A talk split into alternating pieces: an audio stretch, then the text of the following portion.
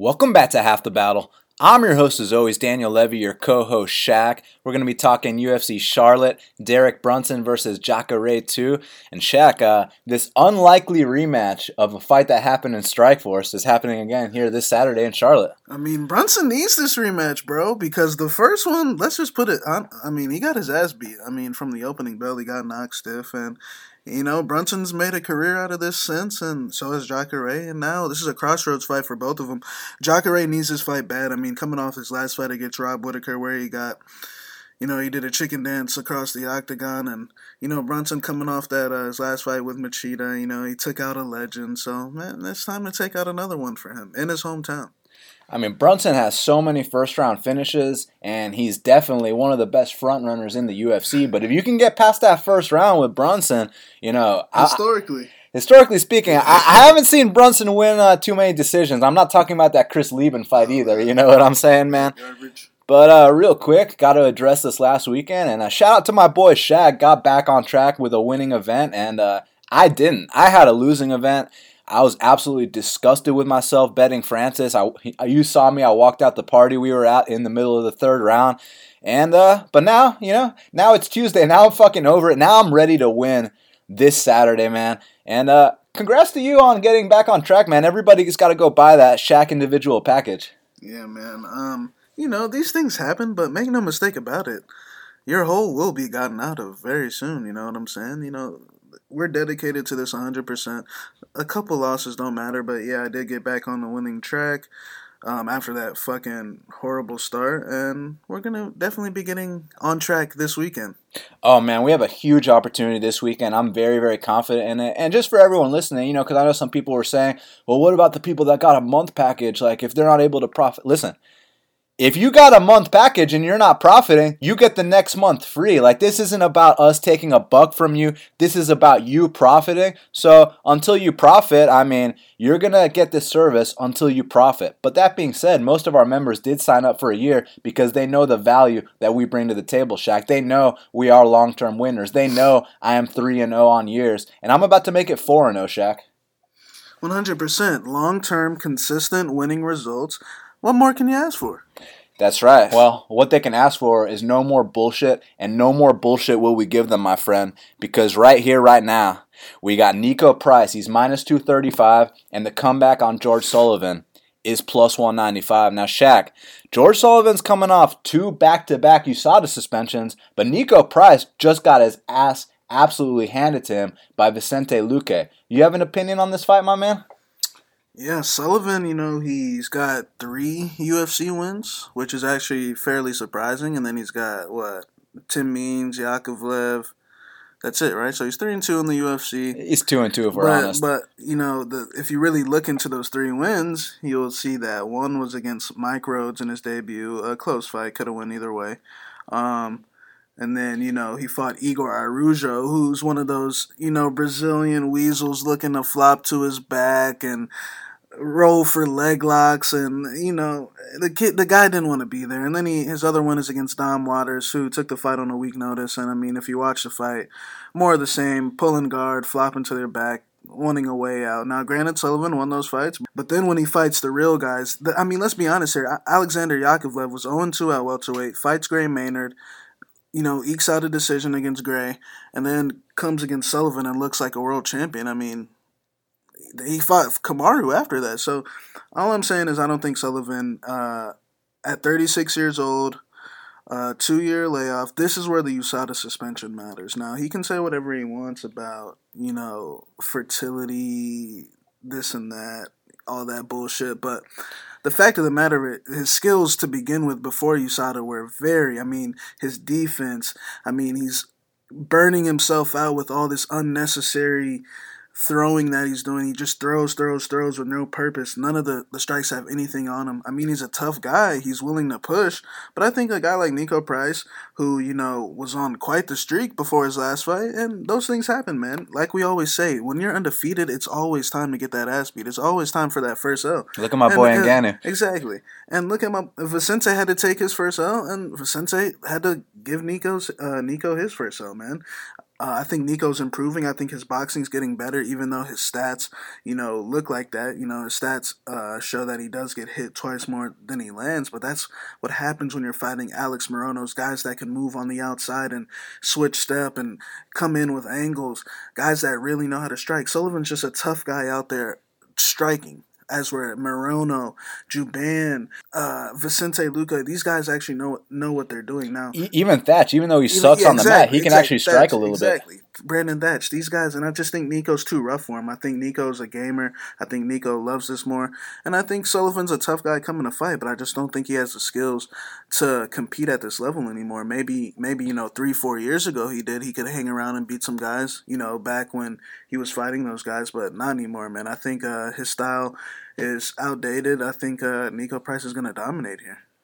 Listen, George Sullivan's about to turn 37 years old, and he already sucked when he was 35 years old. So, I mean, oh, he also sucked when he was 33, Shaq, and now he's coming off two back-to-back USADA suspensions. This is where USADA matters. USADA doesn't matter when it's Mateus Nicolau, who's fucking 24, or Brian T. City, who was 24. It matters when it's Guido Cannetti, who's 38. It matters when it's George Sullivan, who's about to be 37. This is where USADA matters, and it's funny because Niko Price is going to look so good in this fight that his next fight he's going to be like a minus 3 300 favorite in a spot where it should be closer. But George Sullivan's the kind of guy that there's only one reason he didn't get cut because they were thinking, all right, which one of our young up and coming welterweights can we give an easy win to? And you know, I think uh, they like how Niko fights. Niko takes fights on short notice. His first two UFC fights were on short notice. They were both wins inside the distance. He gets a full camp against Juban. Now, initially, I kind of wrote that that win off. I kind of discredited that win, Shaq, because I was like, "Oh, Juban's so chinny, this and that." You watch that fight again, and that straight he hit Juban with, that wasn't a matter of chin. That was a fucking missile, man. And I'll tell you right here, right now, in half the battle, if George Sullivan gets hit with that same shot or any shot in the arsenal of Niko Price, he's gonna he's gonna take a canvas nap because when you make Alexander Yakovlev look like a future world champion, that's when you know what kind of jobber you are. He's a grade A jobber. I mean, listen, like you were saying earlier, Yakovlev was one and two in the UFC. He could barely eke out a win over Gray Maynard. He couldn't even put away Gray Maynard. You know what I'm saying? Then he goes out there against Sullivan and looks like fucking George St. Pierre. You know what I'm saying? Man, blast doubles him twice, yeah. knocks him out stiff. And uh, we saw uh, after that, Alexander Yakovlev couldn't even win another fight, man. He got he was in there with Kamara. I was like, oh, he's turned a corner, this and that. He ain't turned shit, you know. So uh, Cummins beat his ass. Yeah. So listen, man. Now Sullivan's coming back, and by the way, for those that don't know, he hasn't fought since the Yakovlev fight. In his whole UFC career, look, I thought he lost to Biggie Rhodes.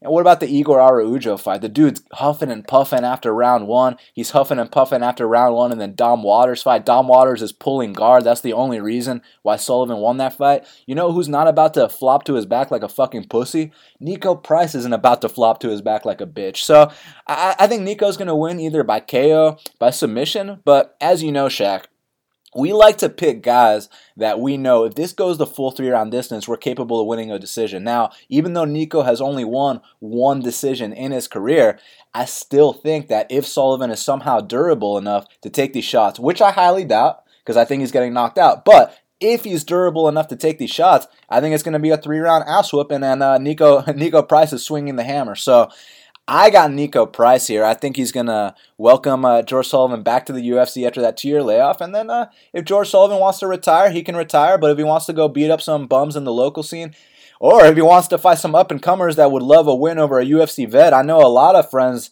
that would love to fight him. I know my boy Jared Gooden would love to fight him. I know my boy Eli Winter would love to fight him. So George Sullivan, come take this L, and then come take some more L's in the NFC, my man.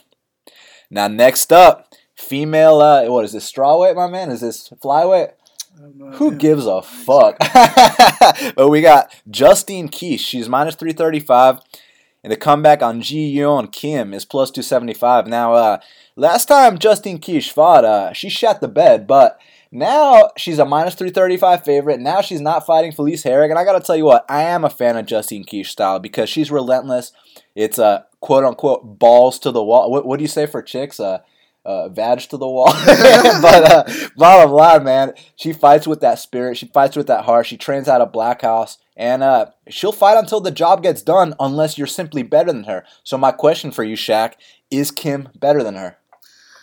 Um, you know, the thing is with Kish's style is that it presents a lot of openings. You know, she likes to come in there with her chin right up, straight up in the air. She likes to bang. She likes to come in recklessly. She likes to give up her back going for takedowns. I mean, the openings are there for her opponent in every aspect. It's just a matter of can you deal with Kish's rough style because we know Kish's a chick that will break chicks just on will alone by just going, going, going, going, and not stopping. And sometimes these chicks can't handle it, and that's how I see I see the fight coming out. I see um, Kim, you know, probably landing a few good punches early, you know, when the emotions are running high, and I feel like um, eventually Keisha will just be too much. Just the pace, the tenacity will just be too much, and she'll end up squeaking out a 29-28 decision. But uh, you know, Kish's a tough chick, man. I, I, I mean, just the fact that she didn't tap from that choke against Herrig says enough about her. And you know, Ji-yeon Kim in her debut against Pudilova, I mean, she showed that she had some good movement and hands, but when things got tough, she folded. This is true, and one person that's not going to fold is Justine Kish. I mean, she's willing. Anything can happen to her and she still won't tap if you know what I mean, Shaq. So uh, look, I think she's gonna throw everything but the kitchen sink at Kim, and it's about if Kim can counter, if Kim's technical enough, if Kim has the heart to deal with a chick like Kish, because Kish has heart for days. She has an incredible backstory too. Go look it up. I got uh, Justine Kish by unanimous decision here. Lightweight division. This is a good one, my man. Vince Pichel's minus 110, and Joaquim Neto BJJ Silva is also minus 110. Now, they call him Neto BJJ. He is a Brazilian Jiu Jitsu black belt. I call him Neto Muay Thai because this motherfucker can bang, huh, Shaq? Yeah, man, Neto BJJ. I'm sure you guys know I've been high on the kid for a very long time. Vince Pichel, I mean, when that guy was on TUF, I was also a big fan. Comes to bang as well. So this fight has all the makings for fight of the night. Both guys are willing to plant their feet and see who goes down first. We have seen Pichel in the past, you know, come in with a different game plan, taking guys down, like in the Garrett Whiteley fight, like in the Njokuani fight, and then we, uh, then he shows that he can knock people stiff, like how he knocked our boy Damien out. But Neto BJJ is one of these guys that he's a bruiser. Now, I'm not saying he's the fastest guy. He doesn't move his head. He likes to block punches with his face. But in terms of gameness and in terms of just being a bruiser, like Neto's the guy that he can land one overhand right and your eye could be swelled up and shut. You know what I'm saying? Just look at the physique of the guy. He's in great shape. He has, he has a great doctor in Brazil. I mean, he's got the best needles and vitamins down there. You know what I'm saying? And the guy comes to fight every single time. He's undefeated. Only lost to Glaico uh, Franco Glaico França uh, was on TUF to submission. And, you know, as far as I see this fight, I see, you know, Vince possibly being a little more experienced, even though he hasn't, he's only fought one time in, what, four years? And you know, and it was a first round knockout too. Exactly, and you know, I don't think I don't think Vince. Uh, I think I wouldn't be shocked if Vince wasn't coming to bang. I think that he might be looking to get a takedown here because we saw Reza Madadi get several takedowns against Neto BJJ. But the thing is, Neto BJJ's get up game is so disgusting. Like the way he pushes the head, the way he works back up to his feet, and uh, it's just a matter of. Uh, can Neto capitalize on these openings? Because, you know, Vince and the Damian Brown fight, you could tell he was behind a little step. But granted, he hadn't fought in four years or whatever it was. But what if he's still not comfortable? You know what I'm saying? He's still getting his feet adjusted in there, and Neto could. Neto's not the type of guy you can make mistakes against early. And uh, even though he hasn't gotten, he's only got one knockout in the UFC. Uh, prior to the UFC, the guy, all his fights ended up uh, by knockout. But um, it's a tough fight. I'm gonna go with Neto BJJ. I think he's gonna have a hard time getting those takedowns with Neto when he see when he sees Neto pop back up the first time. And I think Neto's gonna be here for the duration of the three rounds. He's proved it that he's not a gasser like people think he is. People think he's got a cardio issue. I mean, the, the kid pushes hard for three rounds. Who won the third round of his exactly, last fight? exactly.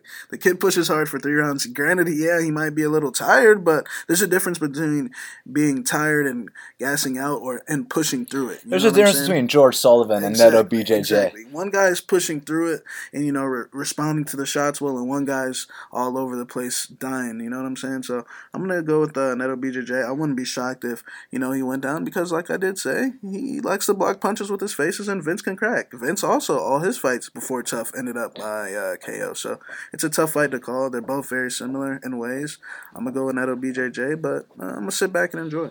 I actually would be surprised if Vince knocked him out because Neto BJJ has a very similar quality to Josh Emmett, and that's the quality that you hit this guy with your hardest shot, you're gonna break your hand on his head. Like he's one of those guys. Whereas I love Damian Brown, friend of mine, friend of the show, always been an awesome dude, but I don't think Damian Brown is as durable as Joaquim Silva, man. I just think that the way Joaquim is built, Neto BJJ, like just the way the way he was born or his doctor in Brazil, whatever the deal is, the guy is durable. Now that with that being said, he's also a little slower.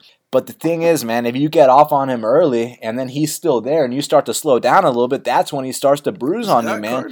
and we got to talk about his get up game. I know you mentioned it, but I want to emphasize how fucking good this guy's get up game is. You take him down, you're not holding him down. And if Vince is able to do that, I would be uh, I'd be very impressed. Now, I'm impressed with Vince too, man. I mean, I was a fan of him on TUF 15, TUF Live, you know. He was also supposed to fight my boy Vic, but we know what happened, uh, you know, why they didn't fight. But uh, but now, uh, you know, now they're boys. Vic's actually got Pichel in this fight, just so y'all know. But I'm gonna go the opposite way, man. I'm gonna go Neto BJJ here. I think that he's a little bit fresher than Vince Pichel. I think he's gonna win a close decision here. I think he's gonna land the harder shots. And when I say land the harder shots, like I know that Vince Pichel is going to land too. It's just I feel like when Neto lands, Vince is going to feel it more. You know, Vince is almost 37 years old, guys, and Neto, like like we said, look, a perfect punch can put anyone down, but Neto just strikes me as the kind of guy you break your hand trying to crack this guy as hard as you can. So I'm gonna go with Neto BJJ via 29-28 unanimous decision. And back to the chicks. Randa Marco, she's minus 160. The comeback on Juliana Lima is plus 140. Now, Shaq, you already know the deal. Randa wins one, loses one, wins one, loses one. She's coming off a loss. So, uh, is history re- gonna repeat it? Is history gonna repeat itself? Is she gonna get another win here? The trend will continue Saturday night. You know it's gonna. Uh, you know it's gonna continue. Randa Markos does this every time. Now, look, it's so funny because Randa Markos has wins over Carla Esparza, Tecia Torres and Felice Herrig, and who else? Uh, I mean, that's good enough for me. That's, I mean, just those three wins alone. You know what I'm saying? But she's seven and six. the chick just can't get things together in terms of consistency. And you know, her last fight against Grasso, where she she claims that she won and all this shit, and it's like you lost, and she had to get over it. Now Juliana Lima. Now look, Juliana Lima is a chick I'm willing to fade against Tecia Torres at minus 385. Now, granted, I know it's Tecia Torres, but the it's not very hard. It's not the game plan to beat Juliana Lima isn't very hard. All you have to do is keep punches in her face because she's very timid to get hit. She's very aware of getting hit. She, I don't think she's chinny at all. I just think that some people are a little, you know, there's always that one person in the gym that's very super cautious about getting hit, and she's one of those. And then, you know, when you keep those straight punches in her face, she's gonna shoot a desperate attempt, and once you stuff that, she'll start flopping. And you know, but she's a big chick. She beat JJ Aldrich. She uh she beat Nina Ansaroff. If you, she's a good, she's a, she's the female weasel at 115. Just Ooh, put Lima? it, yeah, Lima's the. That's weasel. kind of a compliment, bro. Exactly, but she beat JJ Aldrich with it. She beat uh, Nina Ansaroff with it. It's two solid wins. So I mean, is she the weasel or is Justin Kish the weasel? Justin Kish ain't the weasel. because weasels don't fight. You know what I'm saying? Weasels, weasels sit back, and that's what she is. And uh, so that's that's who I would uh, compare it to. But I think Randa Markos gets the job done here, just with the punches. I think that Juliana Lima has has a deep fear of uh, trading punches inside the pocket, and I think that she's going to shoot some desperate takedown attempts. Now, if she can get those takedown attempts, I wouldn't be shocked because you never know what we're going to get from Randa. But generally, coming off a loss, Randa Markos looks good, and I think the trend will continue. You know, they call Juliana Lima Ju Thai, but uh, I ain't seen much of uh, her Thai, if you know what I mean, Shaq. So, uh, yeah, I, they should call her uh, Jew Weasel. But uh, listen, man, bottom line here is I, I feel like the wrestling of Randa Marco is going to be the difference. You know, she is an Iraqi wrestler, and uh, like you said, wins over Tecia Torres, wins over Carla Esparza, wins over Felice Herrig. That's good enough for me to pick against someone like Juliana Lima, who. But she lost to Panay, though.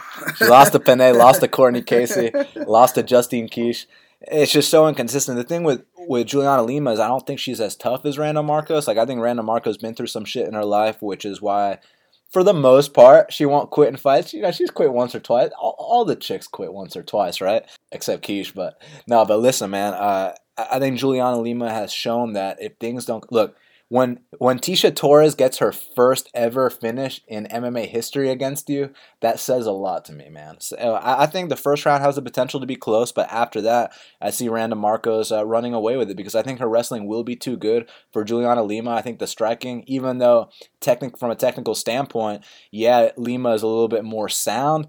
But Markos finds a way to make that awkwardness work, Exactly. and I think she's gonna do that here, man. So I'm gonna go with uh, Randa Markos by unanimous decision. Damn, they got a lot of chick fights here, man. What's up with that? But anyways, Katlyn Chookagian's minus 160 and Morella Barella is plus 140. Now, I know we were talking about my girl Morella Barella that last time when when uh, Kalindra Faria fought Jessica Eye, and like I said, Morella Barella's got an incredible body lock. She can body lock me any day. But when you're talking about Katlyn Chookagian, I mean, she is one of the premier point fighters in that division. Check. Yeah, Ch- Chookagian's got a good style to win on points. Um, the thing is, you know, her fight with Carmouche, I, I, I'm gonna just, you know, accredit it to, you know, first loss time. But she did get out muscled in that fight, and that could happen here against Barella. Barella, we just saw a body lock Faria, but I'm under the assumption that Faria has just no wrestling whatsoever. And I mean, Faria full mount of Jessica then went for a leg lock. I was You like, know are you serious right now? you know, I'm under that assumption now, so the uh, credi- credibility in that win goes down a little bit. But uh, Chookagian throws mad volume on the feet, always making those loud grunting sounds like Holly Holm, and but I think she's actually a little bit more efficient at. it. I think she like lands more. Um, her fight with Irene Aldana, I actually watched it. I actually she won that fight. It was close, but just mad volume. But like we said, Morella Barella is going to be looking to get this body lock, looking to get this double leg. So she better be very careful, or she's going to lose another split. But I think a lot of chicks are going to have a, a hard time dealing with the, you know, dealing with the playing with the hands and that Mark Henry style of the point fighting, that you know, that hard jersey as he likes to say. And I think a lot of chicks don't they they don't know how to play that game. So I think uh, Chookagian actually has an edge on the feet here and in a lot of other spots. Um, so I'm gonna go with Chookagian. Didn't Morella Barella go to a split with Milana Dudieva? Is this a true story, Shaq?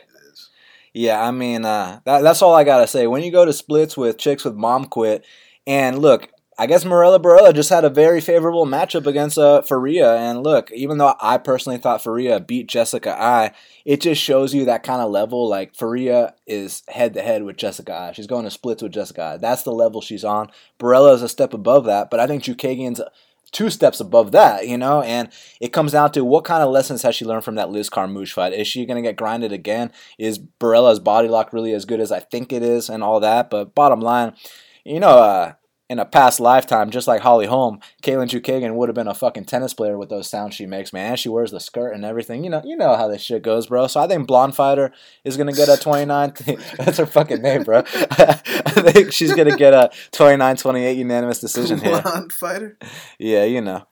All right, Mirsad Bektik, he's minus 620, and the comeback on Godofredo Dupepe is plus 460. Now, last time we saw Mirsad, he was about the same size favorite, and uh, he dropped the ball in a way where, uh, you know what I'm saying? When you get head kick knocked out by Darren Elkins, and by the way, I know it says that's only his first pro knockout loss, but between you and me, it's his second pro knockout loss because we all know Chas Skelly knocked him out with a knee in the second round of their fight. Go back and watch it.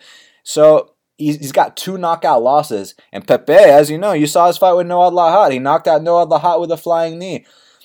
Fucking Bektik's got a has an issue with dudes that throw kicks and knees. You think he's gonna get knocked out for the third time here, or you think the minus six twenty price tag is here for a reason? You know, this is a fight I want nothing to do with. Neither guy's trustworthy. Um, Bektik, I feel like you know he's beating guys on the feet and he's shooting these unnecessary takedowns when he has these guys hurt on the feet because like, maybe deep down he's not comfortable, you know, eating punches. Uh, he's been knocked out before. Uh, Pepey is definitely not comfortable eating punches. I mean, you know, you hit that guy good one good time, and I mean, definitely going to be starting to flop into his back. I mean, me personally, I can't have any action on a guy that's going for flying triangles and flying armbars. Granted, you know, he'll get the one every blue moon like he did against uh, Fili, but And As Dashon as- Johnson. Yeah, exactly. As far as a long term a long term situation, I want nothing to do with it. I'm gonna take Mirsad here just because I think he's a little tougher.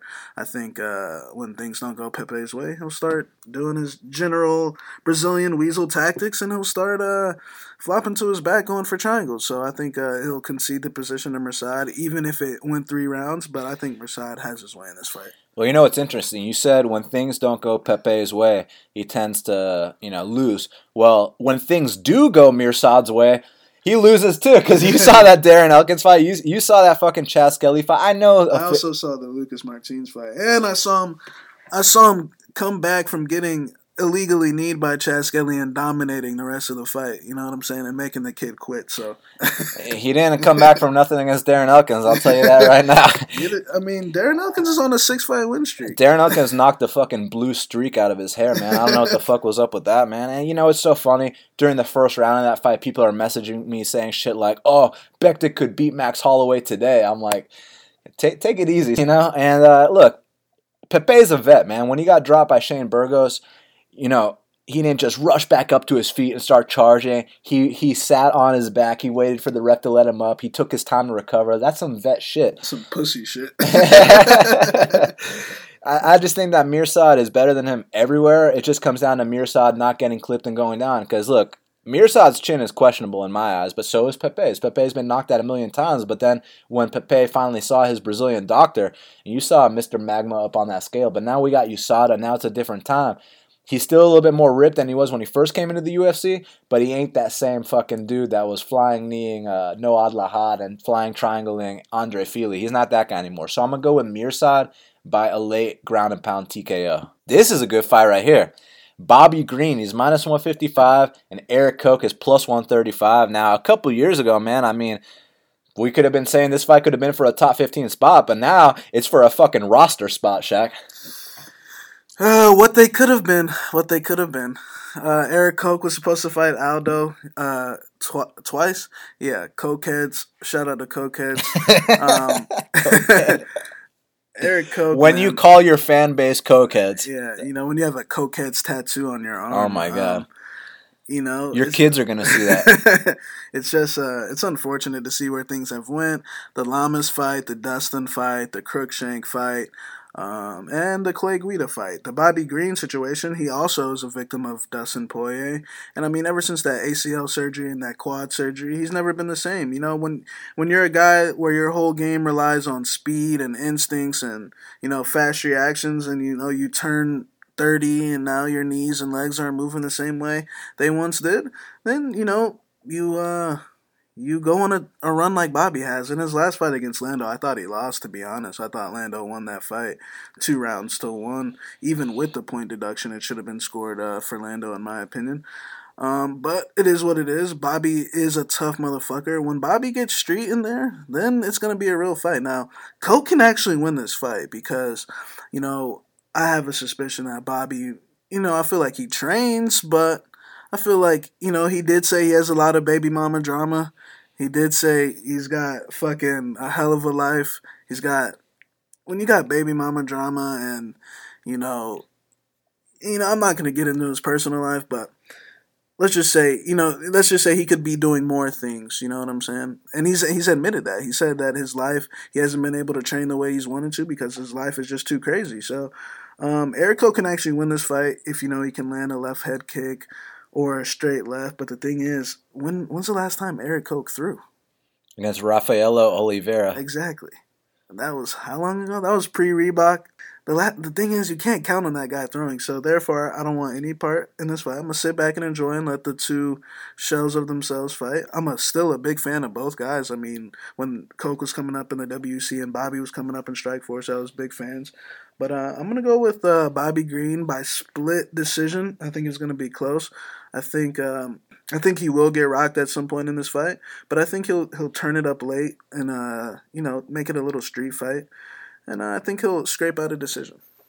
Yeah, it's an interesting fight, man. I know uh, if you go on Bobby Green's Instagram, my dude been doing that lean. He's got that styrofoam cup, the Sprite, the Jolly Ranchers, the rainbow colors in his cup. So I mean, when you're doing that kind of shit, man, uh, all I know from from personal experience back in high school, uh, I, don't know if you can get into a fist fight on a Saturday night inside a steel cage if you're doing that lean, man. And uh, the thing is, maybe you can because Erik Koch refuses to throw a fucking thing. But the thing is, I feel like like you said, man, with Bobby's style, he relies on that speed, he relies on that athleticism. You see with these kind of guys, I'm not going to compare him to Roy Jones or Anderson Silva, but he tries to be like those guys, and you saw what happened with those guys when they got older. Speed is the first thing to go. If you're a power puncher, that's why, look, I know Rampage is a terrible example because he just got his ass beat, but you know, a lot of Dan Hendo, for example, his last fight ever was a championship fight against Bisping, and even though he lost on the cards, he still dropped them like two, three times because power is the last thing to go, but speed's the first thing to go. And Bobby's the guy that relies on his speed. I think his speed is gone after all those surgeries, after all those ass whoopings, because he used to be able to fight with his hands down, slip every punch, brush his shoulders wave you on. I remember when I cashed that plus 250 against Josh Thompson, but those days are long fucking gone. And Erik Koch is a complete shell of himself. Erik Koch, he's hit or miss. He doesn't even show up on fight night. But the thing is, look, if this turns into a street fight and it gets Hood in there, I think Bobby Green will win. But I don't think it's going to get to that point because I don't think Bobby's got enough left for that. So I think uh, Erik Koch's going to high kick, knock him out. It's going to be very sad.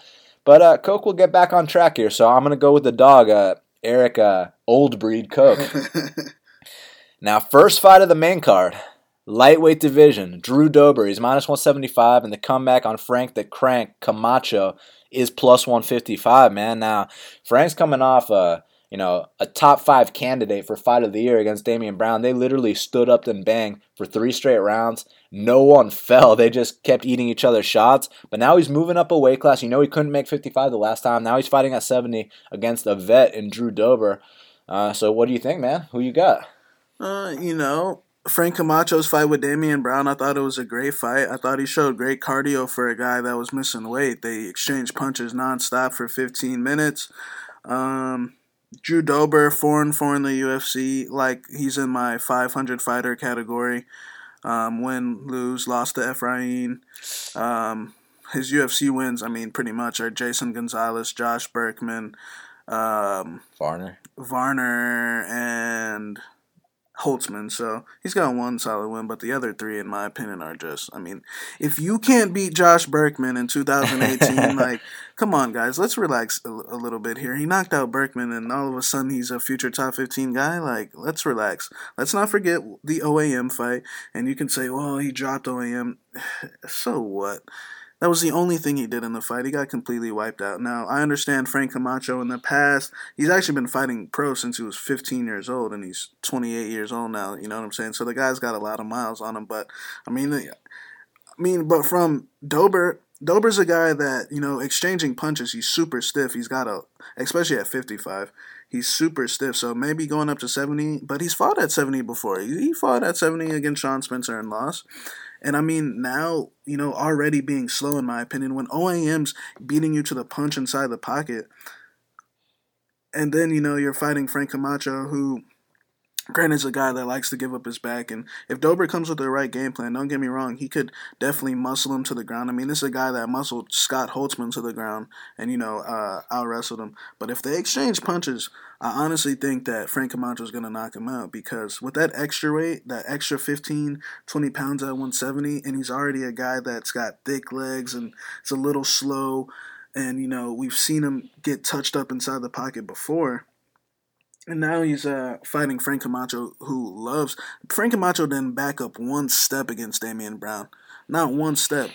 I mean, and you know, and we saw the Li Jingliang fight. Now I know Li gets tagged up early each fight, but I just think that uh, if they stand, Frank Camacho has the edge. Now, if Dober uh, wants to tie up and you know take him down, then if he does that, then congratulations. But I'm gonna go with Camacho because I think Dober is gonna stand. He is a national Muay Thai champion. And uh, yeah, he is a national Muay Thai champion. And I think he's going to play right into Camacho's game. I think in the first round, they're going to come out and uh, they're going to be moving around. And I think uh, Camacho catches him with a left hook at some point. Now, granted, if he finishes him, then he finishes him. But uh, if it goes three rounds, I definitely agree it suits Dober better. But I'm going to go with Camacho by TKO, man. I think he's going to uh, land, a, land a punch somewhere. And uh, Dober's going to be scratching to get back to 500. But, you know, look, all I'm saying is you know, in the past, Frank Camacho, when he got his back taken on the local scene, like against Kasuya, he tap out. His last fight against Damian Brown, maybe he turned the corner a little bit because Damian did get on that back and he didn't tap. He didn't find his way out like he did in the past. Now, granted, if that happens again, will he will he do the same thing? I don't know. But plus one fifty five, I actually think it's uh, dog or pass in this situation. I would not bet Dober a 500 fighter four and four minus 175 in the spot because I honestly don't I don't think he has too many advantages in this fight. It's an interesting fight because we know that first round, Frank Camacho throws some concussive blows, man. That dude tries to get you out of there with everything he's got. The thing is, Dober is a super durable guy, man. You know, I know I know he got choked out by Efrain Escudero in under a minute, and I know the Leandro Silva bullshit, but I mean, and I know fucking Will Brooks beat this guy on the regional scene. Let's not even mention that, Shaq. But uh, he's been knocked out on the local scene before as well. Who knocked out Drew Dober? Um, some guy named some guy named Ramiro Hernandez knocked him out back in 2011. KO. And we saw what OAM did to him. Yeah, so you know, I really wanted to sit here and be like, "Well, Dober's never been knocked out," but uh, he has been knocked out. But here's the thing, man. Camacho's been knocked out too, though. Camacho's been finished a bunch yeah. of times, by all, the way. All his losses are by finish. I just feel like Camacho comes out here, throws super hard that first round. Now it's about can he get Dober out of there or not? Because I think at this point, even though Dober is a 500 fighter, I think his experience could carry him through this fight if this sees the later rounds. So it's about is this going to see the later rounds? This could be a live betting opportunity. Kind of like I told you guys with that Darren Elkins versus Michael Johnson fight. I said, if Darren Elkins uh, gets past this first round and Michael Johnson's looking a little slower, that's when you live bet Darren Elkins. Darren Elkins was plus 400 live between rounds. I think this could be a similar situation. You just have to pay very close attention to the state of uh, of Frank Camacho, man, because look, he's going to be throwing with everything he's got in that first round. He's going to try as hard as he can to get Drew Dober out of there. And if he gets him out of there, then hey, he, he'll cash a plus 155 for everyone that takes it. But if he doesn't get him out of there, I'm under the suspicion that he is going to slow down just because I've seen him slow down in many fights in the past. And I think that, you know, Dober could start piling on those leg kicks, mixing takedowns. Not that he's some takedown artist because he isn't, but we've seen what he's done to other up and coming prospects like the hockey player, uh, Scott Holtzman, you know, the dude that they say is a pro hockey player, but he never fought in the NHL. That guy, Shaq. So, uh, I'm gonna go with motherfucking Drew Dober by controversial split decision here. So we'll see. We'll see exactly what happens though. But I think it could be a good live betting opportunity in this fight. Now, man, here we got the second widest line of the card.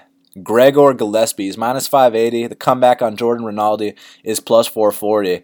Now, gone are the days when you could get Gregor Gillespie at minus 210 against Andrew Holbrook. You max bet it and he knocks him out in 20 seconds. Those days are long gone. Now you gotta now, now you can't even play him anymore. Now it's dog or pass situations. The question is, I mean, is Jordan Rinaldi gonna finally rise to the occasion against this step up?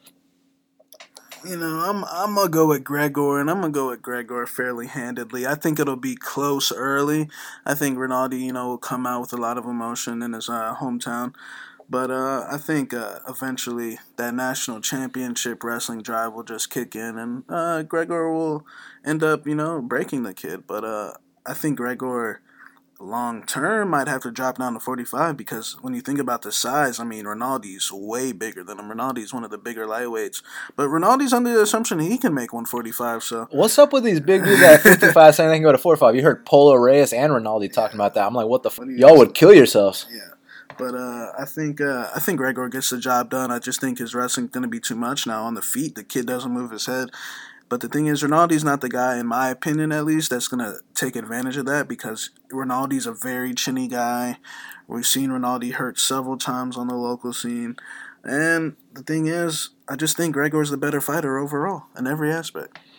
Man, Gregor's drive, if you go watch that fight against Glaico França, I mean, the entries to those double legs was unbelievable. And that was against a guy twice his size. And it's like, all right, well, he's an amazing wrestler. Oh, yeah. before I talk about his striking, every time I talk about Gregor, I got to talk about this.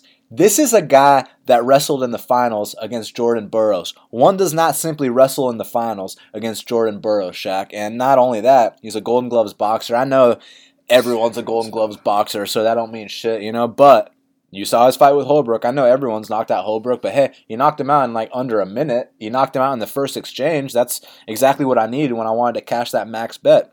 So here it's an interesting situation because Rinaldi's a lot bigger than him, but so was Jason Gonzalez. So was Glaico França. So Gregor's used to fighting these guys bigger than him. The thing that would kind of, you know, obviously, you know, I would never bet a minus 600 or whatever the line is, but the thing that would kind of put a little fear in me um, is that first L time is always right around the corner, my man. This kid's undefeated. Rinaldi's paid his dues. Rinaldi's, Rinaldi's in his hometown. Rinaldi's coming in here to win this. It's just that I think Gregor is simply better than him. And look, I'm friends with uh, Rinaldi's brother. You know, he and I speak on a regular basis.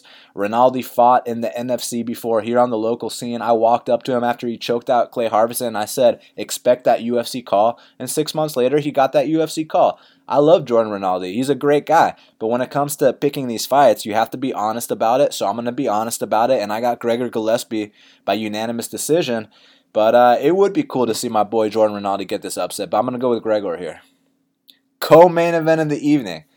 Dennis Bermudez. He's minus 155 and the comeback on Andre Fili, or as Joe Rogan likes to say, Andrew Fili, is plus 135. Now, Shaq, real quick. Dennis Bermudez gets dropped every single fight. And I'm not just talking about against Max Holloway. I'm not just talking about Lamas. I'm talking about against fucking Matt Grice. I'm talking about Tommy Hayder. against fucking Tommy Hayder and everyone else he's fought. So uh, will this be the 11th career knockdown or whatever it is? Probably like 15 to 20 by now. Will this be another career knockdown for Dennis Bermudez? Honey Jason dropped him too, by the way. Yes, I think he will get dropped in this fight. Um, uh, now, will he get finished and will Fili win? Is another thing. Uh, Bermudez, the guy's on the tail end. How many? What's his uh, current like? What four or five? He's lost four or five. Four or five. Um, I mean, you know, the Elkins fight. I actually going into that fight, I thought that was a good fight for him because I thought you know, he had Elkins beat in every aspect wrestling, speed, cardio, power. And it turns out Elkins is the better wrestler now when Dennis is the D1 wrestler. And it turns out uh, he's faster on the feet. And it's just sad to see where everything's gone. He, he went from a guy that used to get dropped in every fight, but used to recover super quick, have that super you know, reaction time, get on top and smash guys. You know, he, he allegedly beat Max Holloway, even though me, you, everyone here know that the only peoples to really beat Max is Conor and Dustin. So the fact that Bermudez's name is on that list is disgusting. But I just think, uh, you know, feeling now when we get to Fili, you know, his fight with Calvin Kattar, people think he dropped the ball, but when you really think about it, he's just not on Calvin Kattar's level. And the fact that he didn't get finished when my boy Hurricane Shane uh, had to take a little had to learn a hard little lesson this past Saturday, and shout out to Hurricane Shane because he fought like a man.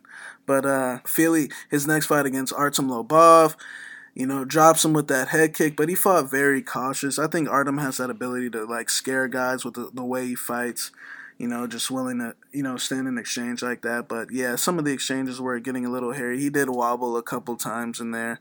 Um, the thing is, I think Bermudez is completely done. I think Bermudez eats one punch on the chin, and I think he's so prone to flash knockdowns now because you know he, he used to be able to push a pace, but now he's not able to push that pace because I think he's either you saw a USADA victim or he's just gotten old and took in too much damage and he can't push that pace anymore. Getting dropped a hundred times exactly, doesn't help that exactly, chin. I'll tell you exactly, that. Exactly, exactly. So I think he's on that state. I think Fili's got a little bit more left in the tank. Make no mistake about it, Andre Fili is also on the downslide if we're being honest.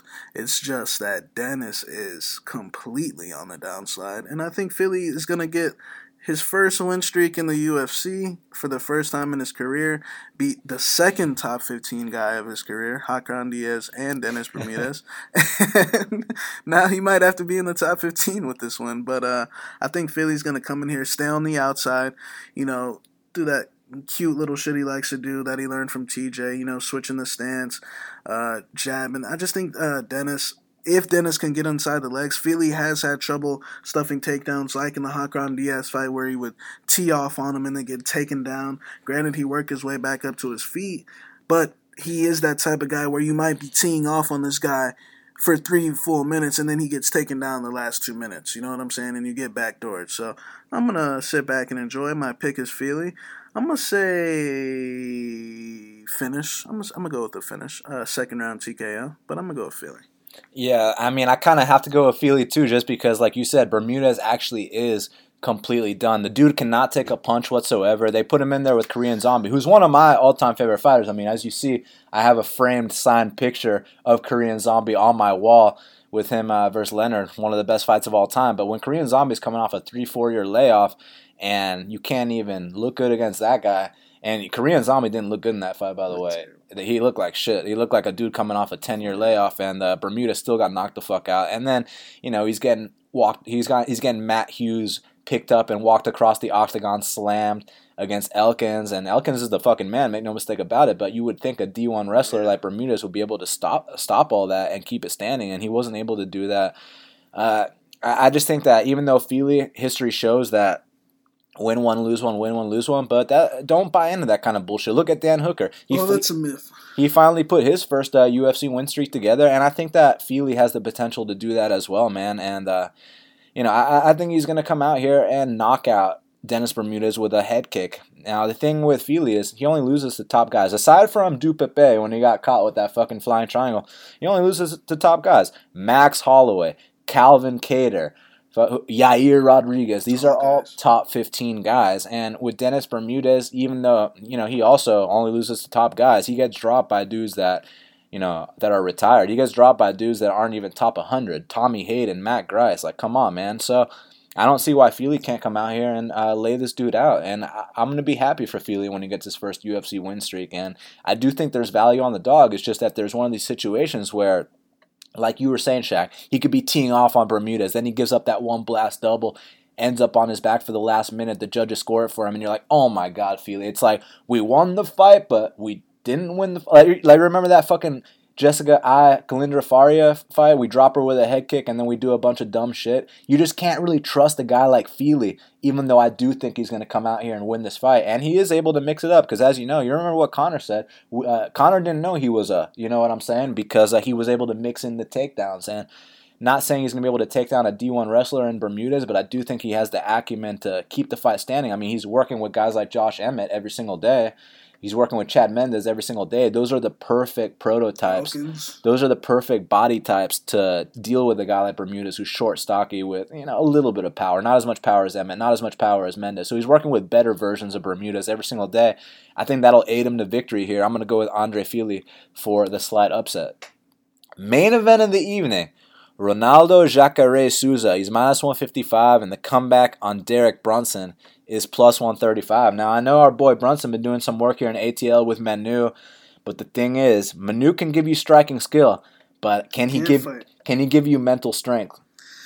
You know, this is another fight where a lot of these guys' history is very questionable. We know what happens with Brunson if you, you know, can make extend the fight, go a longer fight. He his style really isn't suitable for five round decisions like we saw him lose a decision to Anderson, and let's be honest here, he lost that fight. Um, oh, I bet Anderson. Yeah, he, he lost that fight, and there was no there was no robbery about it at all.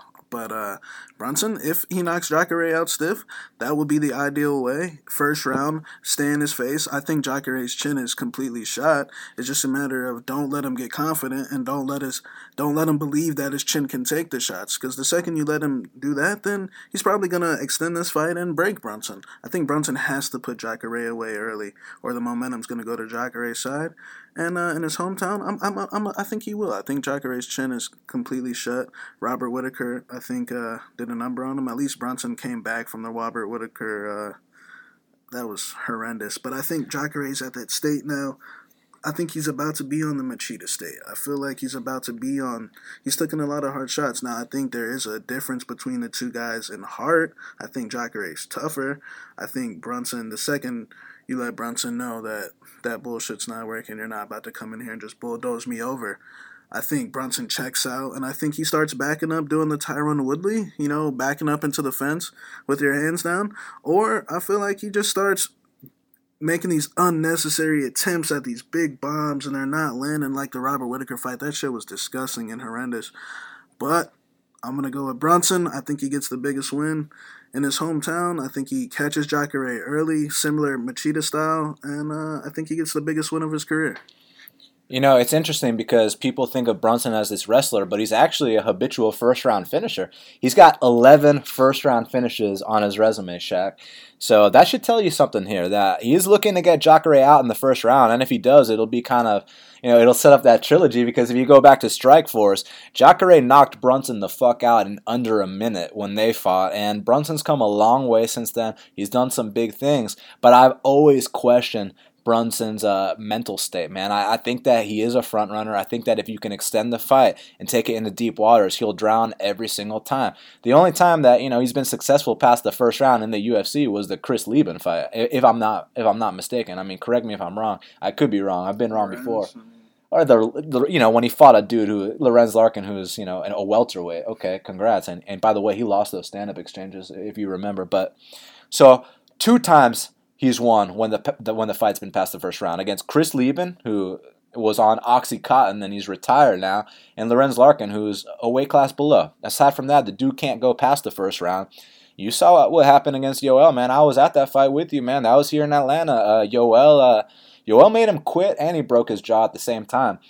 So in this spot, you know, I do think that Jacare is on a decline for sure, but I don't think his chin's as done as you think it is, man. Because look, here's a fundamental difference. Obviously, the toughness is huge, but when Brunson got hit with a Whittaker head kick, he immediately took a knee, covered up, let the ref intervene. When Jacare took the head kick, yes, he wobbled, yes, he didn't know where he was, but he was still on his feet. He was still trying to throw that big overhand right. Whittaker had to literally finish uh, Jacare, whereas we took the less damage then oh, it's true. It's true. But the thing is, Brunson is a lot mentally weaker than Jacare. That's why, you know, this is a five round fight. If this goes past the first round, I really think Jacare is going to take over. It's just about are you going to get knocked out in the first round or not? Because, like you, like I already said, bro, Brunson has 11 first round finishes. 10 of those are by knockout. It should be 11, but you remember against Brian Houston, he head kicked him knocked him down and then choked him out. So it would be 11 first round KOs, but it's really 10 first round KOs. So is he going to make it 11 first round KOs here? That's the big question here because that, in my opinion, is his only path to victory a first round knockout. I don't see him out wrestling fucking Jacare. I think if he tries to take Jacare down, he might get guillotine. I think he might get swept. I think on the mat, Jacare is going to dominate him. I mean, you saw that third round with Jacare and Yoel. Jacare fucking took down Yoel, goddamn Romero. I know that Brunson took him down early in their fight, but what ended up happening in that third round? Uh, Brunson quit. Brunson got his ass beat. So if this turns into a real fight, a battle of wills, a fight where both their hearts are on the line, Jacare is going to run away with this and finish Brunson. But if it's a first round finish, I got Brunson. So again, this could be another live betting opportunity if this goes past the first round because I'm very confident Jacare will win past the first round. What I'm not confident in is can he take that you know that Brunson blitz in that first round? And that Brunson blitz, look, it's ugly, man. He runs in with his chin straight up in the air. He's so hittable. He's so counterable, but he hits like a truck. You cannot deny the power in that left hand of Derek Brunson. That's the reason he has 11 first round finishes on his resume. So it's about how much is left in the chin of Jacare. I really have no idea, but I'm going to go with Jacare here. I think that if he can get past the first round, I think he will break Derek Brunson. And I'm going to go with the, the alligator to to rebound and get back on track, man. Now we got to hit up Kyle Marley for the Big Marley Minute. And joining us now on the Big Marley Minute is the seven times DraftKings qualifier, Kyle Marley. Kyle, what's going on? Not much, man. Uh, coming off of the big heavyweights. Glad I got that one right. Uh, on to the next. You got that one right indeed. I got that one wrong. You went against the grain. Never ceased to amaze me. Took the champ Stipe. Uh, Kyle, how do you keep doing this, man? Man, when everyone zigs, you got to zag in DraftKings, you know.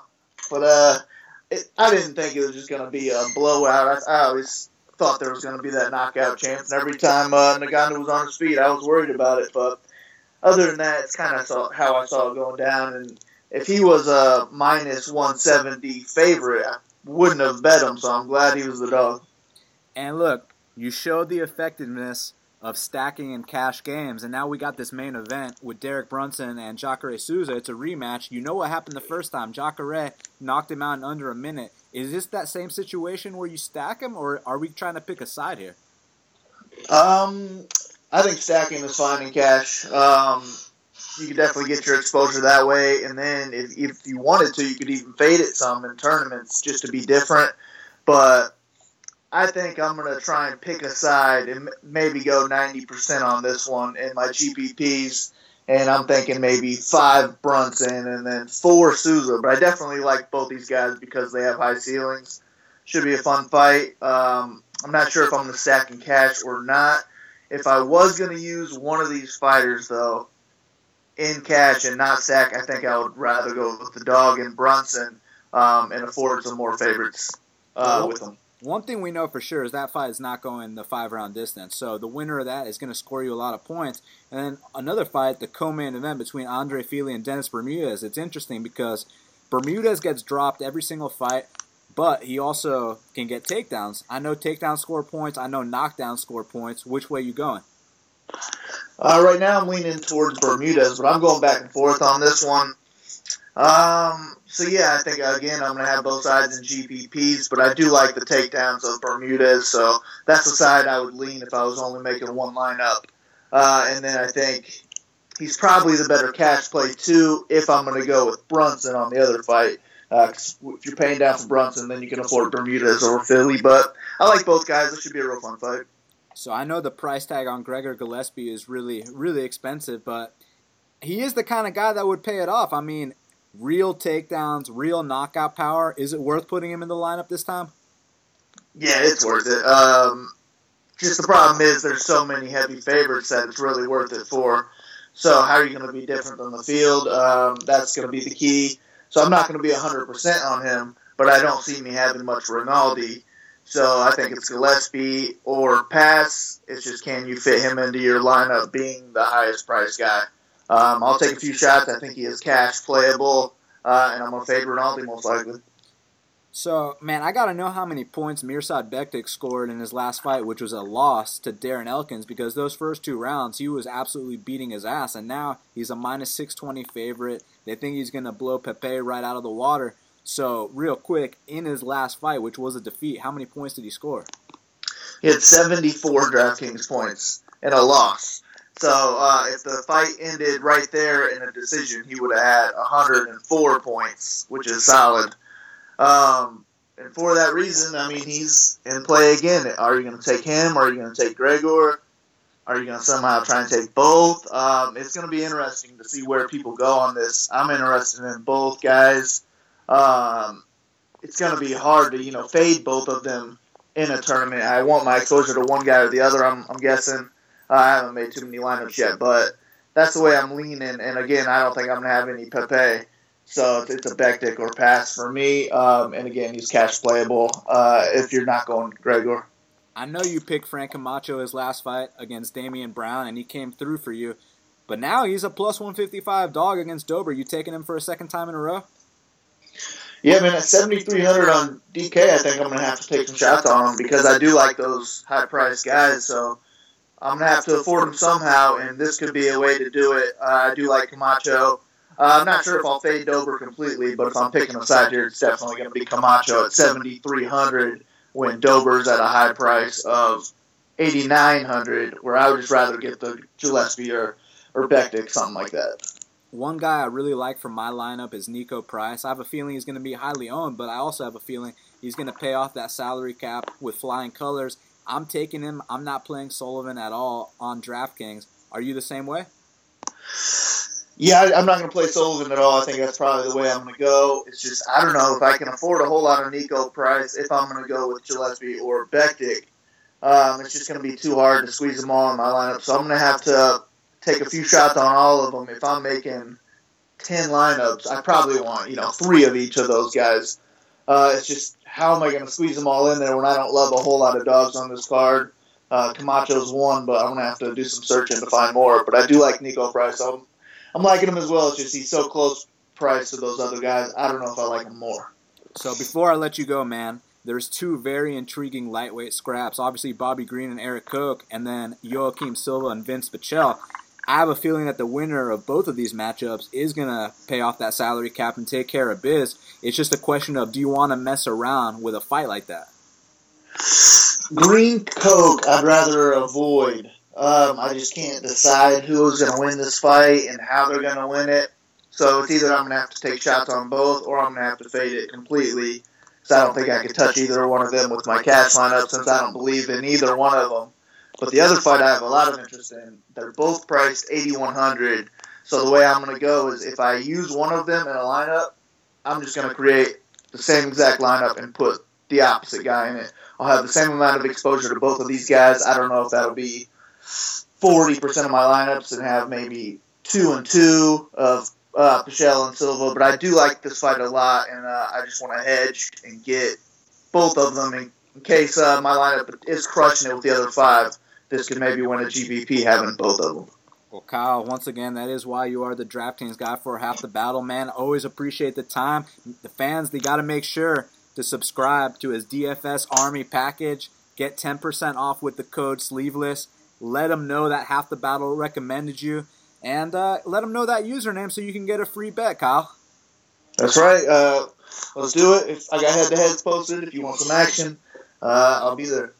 But if you come at the king, you best not miss. And once again, that's why Kyle Marley is the DraftKings guy for half the battle. You know, he had the balls to go against the grain and pick Stipe. He bet Stipe. I mean, this dude, if we're getting shit wrong, he's getting shit right. You know what I mean, Shaq? Kyle Marley is a three-time world champion, one of the sharpest guys I've ever come across, and uh, y'all need to fuck with that guy on the DraftKings. Yeah, definitely go sign up for his uh, his uh, DFS Army package. Make sure you use the code Sleeveless to save ten percent off. And if you let him know that half the battle recommended you, you let him know that username, you get one free bet from us. So uh, make sure you do that. But now we got to talk about the fight to watch and the fighter to watch. So Shaq, what is the fight to watch for UFC Charlotte? My fight to watch is going to be uh, Silva versus Vince Pichel. I think it's the, I think it's got uh, if Pichel you know stands and bangs. I know Neto's coming to stand and bang.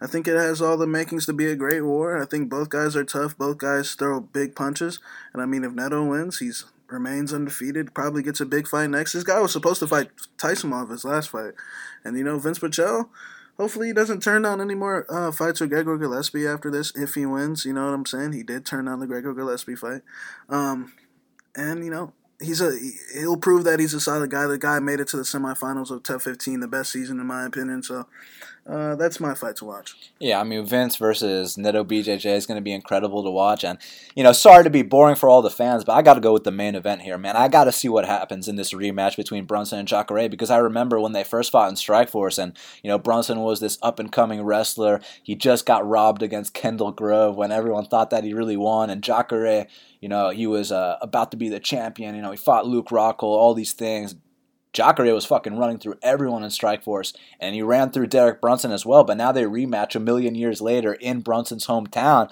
and it could be a turning point. It could be that point where Jacare is on the decline and Brunson finally hits top five status, or it'll show that you know Brunson is uh, what we like to refer to as a top five gatekeeper, where if you can beat this guy, you're top five. If you can't beat this guy, you will not see the top five. So I'm very intrigued by the main event. Now, Shaq, who is your fighter to watch for UFC Charlotte? My fighter to watch, I'm gonna go with uh, Gregor Gillespie, man. I think uh, they're putting him in this position for a reason. I think if he wins this fight, they'll have big aspirations for him. Put him in a big fight next. The guy's super marketable. You know, he's got the look. He's got the, the tattoos. He's the he's the national champion wrestler. You know what I'm saying? So I think if he wins this fight, uh, big things lie ahead. Yeah, I mean, anytime you can go 4 0 in the UFC, you know a big fight's up next, so he's definitely one of the guys to watch. But for me, man, the fighter to watch is Niko Price, man. I have a feeling, I have an inkling, I have a suspicion that this is a mismatch, that someone's going to come out here and make a big statement. And if I'm right about that, that would definitely make him the fighter to watch, man. So I think Niko Price is going to rebound from his first ever career loss because you know he went 9 0 as an amateur, he went about 13 0 as a pro, and now he took that first L to a very tough guy in Vicente Luque, a guy in Vicente Luque who knocked out Belal Muhammad, a guy in Vicente Luque who knocked out Thiago Marreta Santos. So now Niko gets this bounce back against a guy coming off two USADA suspensions. I think he's going to put him away in the first round. Niko Price is your fighter to watch. Well, Shaq, we did it. It's going down this Saturday, UFC Charlotte.